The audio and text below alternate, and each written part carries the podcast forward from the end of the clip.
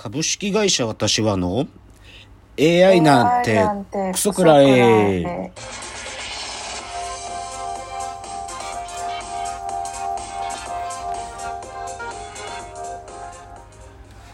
群馬が生んだ怪談時株式会社私は社長の竹之内です、サブカル研修生4代目アシスタントの深谷です。えーこの番組は大喜利 AI を開発する株式会社私は社長の竹之内が AI のことなんかお構いなしに大好きなサブカルチャーについてサブカルリテラシーの低い社員に丁寧にレクチャー言い換えれば無理やり話し相手になってもらう番組ですということで195回年内最後です本日がはい。で冒頭ちょっと先週深谷さん会をしたんですけどその深谷さんに対してのお便りが届いたのでこれ今日僕が読みますね。えーっとラジオネームドミニクさんからいただきました。はい。深谷さんの出稼ぎルポルタージュ大変楽しく聞かせていただきました。多くの方が自然と折り合いをつけるような人間の問題ともがきながら向き合い続ける深谷さんを本人には申し訳ないのですが大変羨ましく思います自分に話の全てが理解できているとは思いませんができることとしたいことの差に目を覆って覆っていてはいけないなと感じながら拝聴していました。深谷さんがたくさんの経験や出会いから一生捧げたいと思える問題に出会えるような応援をしております。三冠のくじは大変冬が厳しいと思いますがお体に気をつけてお過ごしください。ここ最近調子が悪そうだった竹野内さんも調子が戻ってきたようで安心いたしました。これからも楽しみに聞かせていただきますと。いう、まあ、お便りありがとうございますありがとうございます。まあ、こう、こう、ドミニクさんが書いてくださるに、まあ、こう聞こえちゃうよね、やっぱりね。なんかね。こう、深谷さんが、こう、まあ、人生の問題を考えてるんだというふう、それは事実なんだけど、多分僕はこのドミニクさんのお便りを深谷さんに昨日送った時に、あの、あのですね、深谷さんがね、手に入れたいブレイクスルーはね、なんかね、もうちょい違うものなんだと思ってますね。なんていうかね、その、どう、どうですか？このお便りうん。の、あ、でも。あ？いや、その、なんつうんすかね、これむずい話なんですけど、なんかこの前読んでた本、あの、ダ・ヴィンチ・恐山さんのノートだったかななんか、はい。ビジネス本についての彼のなんか分類があってね、はい。はい。ビジネス本っていうのは2種類あるんだと。で、一つは自己啓発系、まあいわゆるビジネススキルを高めるためのものの啓発系が1個ですと。で、はいもう1個は、そのルールに従う必要がないっていう主張をする下脱系って彼が呼んでるんだけど、で、はい。多分深谷さんってなんかこのせめぎ合いの間を横貫し続けるんだと思ってるんですよね。なんていうかうんこの社会を意識しつつもでもそこから下脱するっていうことにもベクトルは向いていると。なんでこれね本当に難しい問題。なんかできることとしたいことの差。そうなんだよね。まあこうなんかまあでもそういう問いでもあるんちゃあるんだけど、まあ、ちなみに先週その最後のチャプターがなんか取れてなくってマジで深谷さんと喋った話を僕が思い出しながら書くっていうあいや喋るっていうだけにしなっちゃったんだけど、あれでこぼれてませんでしたか？なんか深谷さん、うん大丈夫でした？はい。まあ、なんでね、まあちょっとね、まあ深井さん、出稼ぎに岩手に行ってるんですが、悩まあ、どちらかというとね、逃げるように出稼ぎに行ったんで、まあ、まあその、まあ今逃げのフェーズですからね、それがまあはいもうちょっと続くかなという感じじゃないですか。はい。あ、そう、土地の話をとかって言い始めたのに、全然違う。そうですね、とそうですね、土地土地の岩手の話を全く聞けませんでしたね。まあでも岩手は寒いでしょうね、やっぱりね。はい。そうですよね。いやでも僕ね具合悪いあ体調悪そうだったというふうに書いてくださってドミニチクさんも書いてくれてますけどね。私ねはい。多分ね、今ねコロナなってるかもしんない。あ、そうなんかわかる。なんかなってるかもしんないと思ってて。はいはい。月曜ぐらいからよ夜とか超熱出てんの。やばいんだけど。でだけど今なんか休むわけいけなくってちょっといろんな理由で仕事がすごくて、かかってないって思い込んでなんとか今日まで来たの。だけど、さっきもマジ熱下がんなくて、ちょっとこれは、もしさ、コロナじゃなくてインフルエンザだったらタミフル飲めばさ、ガツンじゃん。だから、発熱外来行って、だからまあコロナだったらコロナでもしょうもないわ。でも別にもう家で仕事するんだから別にどっちでもいいんだけど、うん。なんかタミフルが通用するだったら早くそれを手に入れたいと思っても今日なんかはいはい。もうなんかずっと逃げてたんだけど外来行こうと思ってますよ。ああ。ちょっとっていう状態。なんかもう、まあ、年末しょうがない忙しいからね。じゃあちょっと冒頭今週のラジオエンタメライフ少しだけ。あの映画でですね「ある男」というのを見てきました私。はい。うん。面白いんだこれが。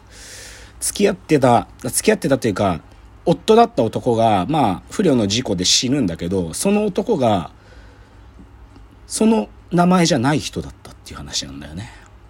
自分がここれこれこの人っていうでなんでそれがわかるかっていうと葬式の時にもともと群馬の伊香保温泉の次男坊だったからそのはい。お兄ちゃんがその葬式だけやってくるんだよ。だけどこいつはもうなんか家を出て何もちゃんとまともに生きてなかったんじゃねえかみたいなことは憎まれ口を叩きながら葬式来た時に「あじゃあ先行だけ」っつってこう手を合わせると「あれ？写真どこですか?」あれ？弟の写真どこですか？え、あそこにありますけどって。え？弟これじゃないですよ。つって、結婚してた男が違う男だったんだよ。名前が違ったの。っていう話なの。で、面白い。まあこれあれ、平野啓一郎さんの小説の映画。で、まあ、シンプルにちょっとネタバレ言っちゃえば、戸籍をロンダリングしてるんですよ。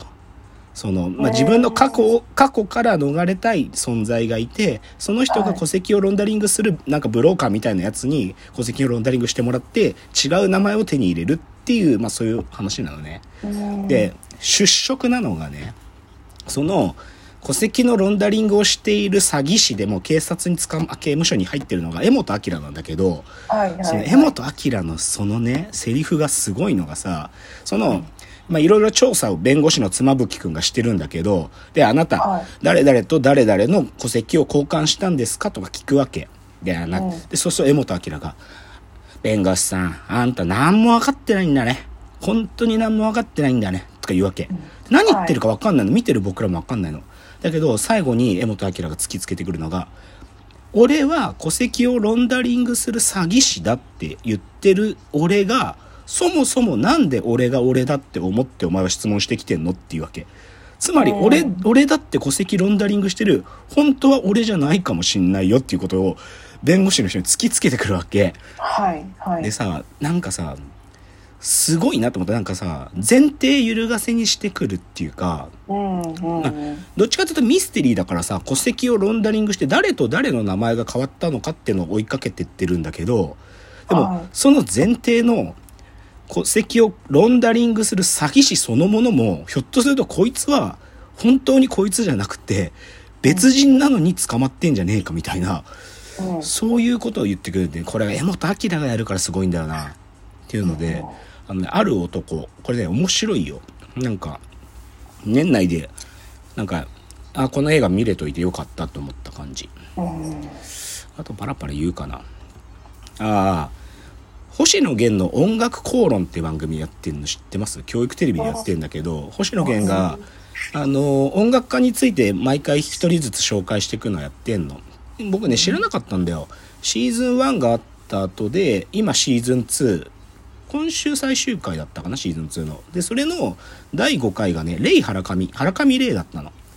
原上玲さんっていうのはミクスチャーこうリミックスがすごく上手だった人なんだけどでもなんかこう浮遊感がある音楽を作るのがすっげえうまくってでも、は40歳の時に病気で死んじゃったんよ。うんで映画の劇伴とかもよくやってたしで僕原上玲のことをなんかもともとそういうリミックス作ってた人なんかなと思ったらもともと違くってはい。映像を作ってたらしいんだよね。なんか映画のなんていうの？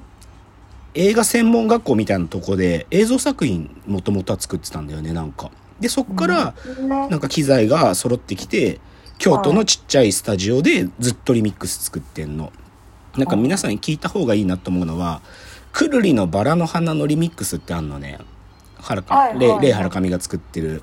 これなんかが多分原上玲のすげえ仕事のすげえわかりやすい。バラの花こんなになる。うん。そう。そう。バラの花のねでだから実際この星野源の番組にくるりの岸田が出てきて原上玲の思い出喋るけどやっぱすげえよ。やっぱりなんかそのち京都のちっちゃい自分の機材があるスタジオで作っててなんか東京来たらとかいう話もなんかこっちの方がやりやすいからとか言って全然来ないんだって。うん。死んじゃったんだけどねマジで。40歳の時だからもう10年くらい前かな。すげえ残念だった。っていう話と。まああとは「鎌倉殿の13人」最終回だったんですよせこの前。はい。日曜日。